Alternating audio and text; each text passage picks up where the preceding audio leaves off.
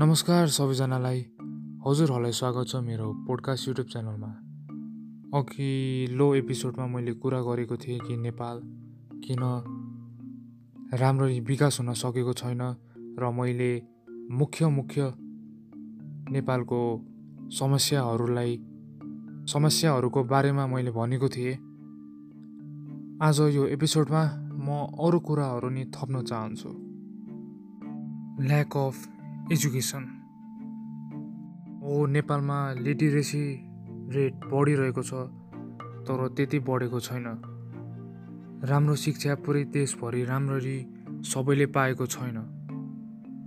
गाउँघरतिर त झन् पढ्न दुई तिन घन्टा हिँडेर खोला तरेर ठुल्ठुला पाहाडहरू चढ्नुपर्छ। शिक्षा पाउन यस्तो दुःख छ। अहिले गाउँघरका विद्यार्थीहरूसँग अरू उपाय नै छैन। त्यो घन्टो हिँडेर खोला तरेर पहाड चढेर विद्यालयमा शिक्षा पाउन जानुभन्दा।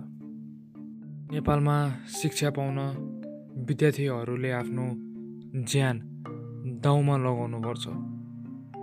आजकल सहरहरूमा नि विद्यालयहरूको फी एकदम महँगो छ। मानिसहरू प्राइभेट विद्यालयमा आफ्नो छोराछोरीलाई पढाउन सक्दैनन्। अहिले कोरोनाको कारणले अनलाइन क्लास भइरहेको छ। घरमै बसेर विद्यार्थीहरू पढिरहेका छन्। कलेजको स्कुलको फेसिलिटिजहरू युज नै गरेका छैनन्। त्यही नै फी त्यत्तिकै महँगो छ। अस्ति त भिडियो नि भाइरल भएको थियो। त्यहाँको स्कुल कलेजको सरले विद्यार्थीहरूलाई लोन तिरेर भने फी तिर्रे। लोन लिए लिएर अझ को को त टाढा टाढा गाउँघरमा छन् भन्दा नि तिमीहरू जहाँसुकै होस् मलाई मतलब छैन पैसा चाहिँ यहाँ हुनु पऱ्यो अरे। अब यस्तो छ प्राइभेट स्कुल कलेजहरूको हालत। फी पुरै नमागेको भए हुन्थ्यो फी आधी आधी गरेको भए हुन्थ्यो यस्तो सिचुएसनमा म चाहिँ त्यो भन्छु। सरकारी स्कुलमा पढौँ भने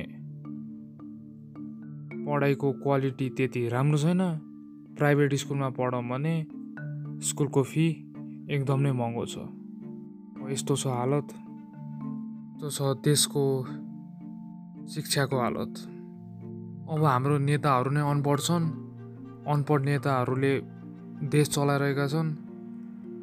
उनीहरू आफ्नो पेट भर्न आतुर छन् अनि कहाँ नेपालको शिक्षालाई त्यति महत्त्व दिन्छ त? अर्को कारण मलाई लाग्छ कि नेपाल विकासमा पछि परेको इन्फ्रास्ट्रक्चरहरू राम्रो नभएर। कतै पनि हेर्नै पर्दैन। हामी हिँड्ने बाटो हेरौँ। नेपालमा त कोरोना अघि पनि मास्क लाएर हिँड्नै परेको थियो। किनकि बाटो पिच छैन धुलो उडेको उडे गर्छ। नेपालमा नेपालको बाटोको स्थिति घाम लाग्यो भने धुलोले सताउँछ पानी पऱ्यो भने हिलोले सताउँछ। नेपालमा बाटो पिच हुन वर्षौँ लाग्छ। पिच भइसकेपछि नि कसैको ढलजाम हुन्छ कसकोमा के हुन्छ अनि त्यसको भोलिपल्टदेखि त्यो पिच बाटोलाई बिगारिदिन्छ। तर अचम्मको कुरा के लाग्छ कि भारतको प्रधानमन्त्री नरेन्द्र मोदी आउँदा बाटोहरू हप्तौँमा पिच भएको थियो। गऱ्यो भने त हुँदो रहेछ नि तर खोइ कहाँ के राजनीति चल्छ थाहा छैन। यस्तो लाग्छ कि नरेन्द्र मोदी आउँदा म नेपालको सब पार्ट घुम्छु भन्नुपर्छ अनि बाटोहरू हप्तामा पिच हुन्छ सब नेपालको कुना कुना हप्तामा पिच हुन्छ अनि। नेपालमा पानीको सुविधा नि राम्रो छैन। भन्न त भनिन्छ Nepali second richest country in water resources भनेर तर नेपालमा धेरैजनाले पिउने पानी समेत पाएको छैन। मेलम्ची आएपछि सबैले पानी पाउँछ भन्थे अरे त्यो भने सुनेको बिस वर्ष बढी भयो। नेपालमा इम्प्लोइमेन्ट अपर्च्युनिटिज पनि त्यति छैन। त्यही भएर त मानिसहरू बाहिर विदेशमा जान्छन्।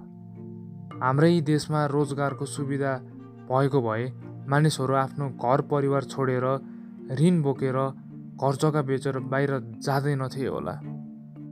अर्को कारण चाहिँ Nepal land rock land locked country भएर नेपाल दक्षिण पूर्व र पश्चिमबाट भारतले र उत्तरबाट चिनले घेरेको देश हो।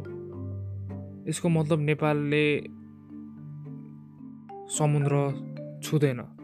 यसको कारण नेपाल अरू देशहरूसँग राम्ररी ट्रेड गर्न मिल्दैन। नेपाल प्राय चिन र भारतको सामानमा निर्भर पर्नु परेको छ।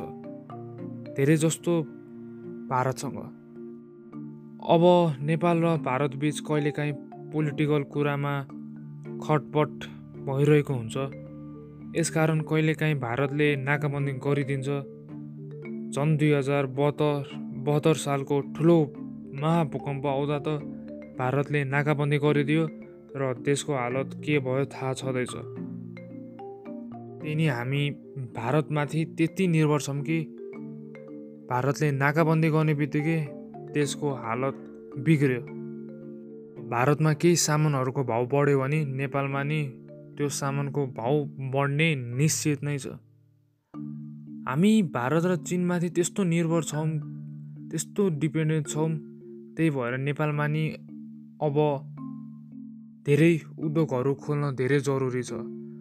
अब केही कारणले भारत र चिनसँग खटपट भयो भने देशको हालत एकदम एकदम नै बिग्रिन्छ। त्यही भएर नेपालमा नै धेरै उद्योगहरू खोल्न एकदम जरुरी छ। नेपालमा नि धान जौ अरू अन्नहरू उत्पादन त हुन्छ तर हाम्रो नेपाल सरकारले मलै बाँड्दैनन्।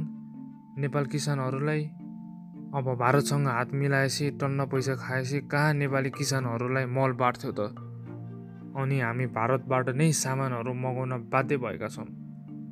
हामीसँग अरू केही उपाय नै छैन। अब पुरै देश नै बेचिसके यिनीहरूले के भन्नु? अर्को कारण कारण त नभनौँ एउटा उखान। नेपाल देश गरिब हो तर नेपालीहरू चाहिँ धनी हो। यो भनाइ एकदम साँचो हो। जो धनी भइसकेका छन् उनीहरू झन् बढी धनी भइरहेका छन्। जोसँग पावर छ त्यो त धनी भइरहन्छ। गरिब त हामी नेपाली जनताहरू पो हो त। झन् अहिले कोरोनाले गर्दा कामहरू छैन पैसा कमाइरहेका छैनन् बिजनेसहरू ठप्प छन् खान पाइरहेका छैनन्। अहिले मानिसहरू एक थाल खाना खान तडपिरहेका छन्।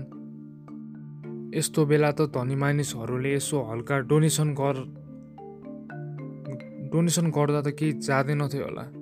के नै जाला र तिनीहरूको। तर कहाँ गर्छन्? यस्तो कामहरू। बरु आशा गर्दछन् कि जनताहरू भोकै नै मरोस्। कोही त्यस्तो कोही धनी मानिसले त्यस्तो राहत बाँडेको अथवा केही डोनेसन दिएको देखेको छैन। पहिले झन् रेमिटेन्समा भर परेर नि काम चल्थ्यो तर रेमिटेन्स पठाउने मानिसहरू नै नेपाल फर्किसके। अब झन् बेरोजगारीको लेभल बढ्दै जान्छ। जो मानिससँग पैसा पावर छ त्यो मानिसहरू त मानिसहरूलाई केही चिन्दै छैन। जो को एक थाल खाना तडपिरा हुन्छन् उनीहरूलाई चाहिँ एकदम तनाव छ। अब यो बेरोजगारीको लेभल बढेपछि रेमिटेन्स नआएपछि देश नै अगाडि बढ्दैन। नेपालमा अर्को समस्या चाहिँ नेपालले धेरै भित्र्याउँछ थोरै बाहिर पठाउँछ एउटा मुख्य कारण हो जसले सिधै नेपालको आर्थिक अवस्थामा असर गर्छ। हामी अरू देशबाट तन्न सामानहरू भित्र्याउँछौँ र थोरै सामानहरू अरू देशलाई बेच्छौँ। जुन जुन सामानहरू हामी किन्छौँ ती सामानहरू एकदम महँगो हुन्छ। र जुन जुन सामानहरू हामी बेच्छौँ ती सामानहरू सस्तो हुन्छ। अथवा सस्तोमा बेच्छौँ नेपालमा अझ उद्योगहरू बन्नै पर्छ जेसुकै मेनु जेसुकै उत्पादन गरोस् लुगा होस् जुत्ता होस् सिमेन्ट होस् रक्सी होस् जेसुकै होस् तर उत्पादन चाहिँ गर्नुपर्छ अझ उद्योगहरू बन्नै पर्छ नेपाल सरकारले अब उद्योगहरू खोलेपछि अनि हामी नेपाली जनताको नि केही रेस्पोन्सिबिलिटी भन्छ कि त्यो हामी आफ्नै देशको प्रोडक्ट आफ्नै देशमा उत्पादन भएको सामानहरूलाई सपोर्ट गरौँ। तर कम्पनीहरूले राम्रो क्वालिटीको चाहिँ सामानहरू उत्पादन गर्नुपर्छ। नेपाली जनताहरूलाई विश्वास गराइदिनु पऱ्यो कि नेपाली सामानहरू नि अरू देशको सामानभन्दा कम छैन भनेर। अनि आफ्नै देशमा सामानहरू उत्पादन भएपछि हामी अरूको अरू देशमा निर्भर हुनु पर्दैन सामानहरूको लागि। हामीले धेरै सामानहरू भित्राउनु पर्दैन अरू देशबाट।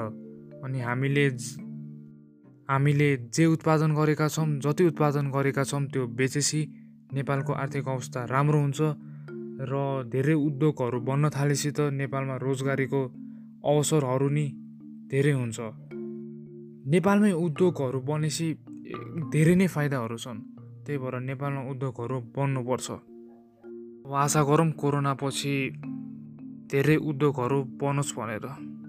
अब अघि भनेका समस्याहरू मैले मलाई मुख्य मुख्य लागेको समस्याहरू हो नेपालमा टन्नै समस्याहरू छन् जसले गर्दा हाम्रो देश नेपाल अगाडि बढ्न सकेको छैन। अहिले त झन् कोरोनाले गर्दा नेपालको पुरै आर्थिक अवस्थादेखि सबै अवस्थामा धेरै नै असर परेको छ। अब आशा गरौँ कोरोना चाँडै जा चाँडै चाँडै कोरोनाको औषधि चाँडै आओस् भनेर र नेपाल नेपालमा नेपालमा नै टन्नै उद्योगहरू खोलियोस् रोजगारको अपर्च्युनिटीहरू होस् शिक्षाहरू सबैले राम्ररी पाओस् नेपालको कानुन कडा होस्। अरू टन्नै राम्रो कुराहरू नेपालमा होस्। यति भन्दैमा म आफ्नो पोडकास्ट अन्त्य गर्न चाहन्छु। यो पोडकास्ट मन परेमा आफ्नो साथीभाइहरूसँग सेयर गरिदिनु होला र च्यानललाई सब्सक्राइब गरिदिनु होला र जहिले नि हाँसी खुसी बस्नु होला। धन्यवाद।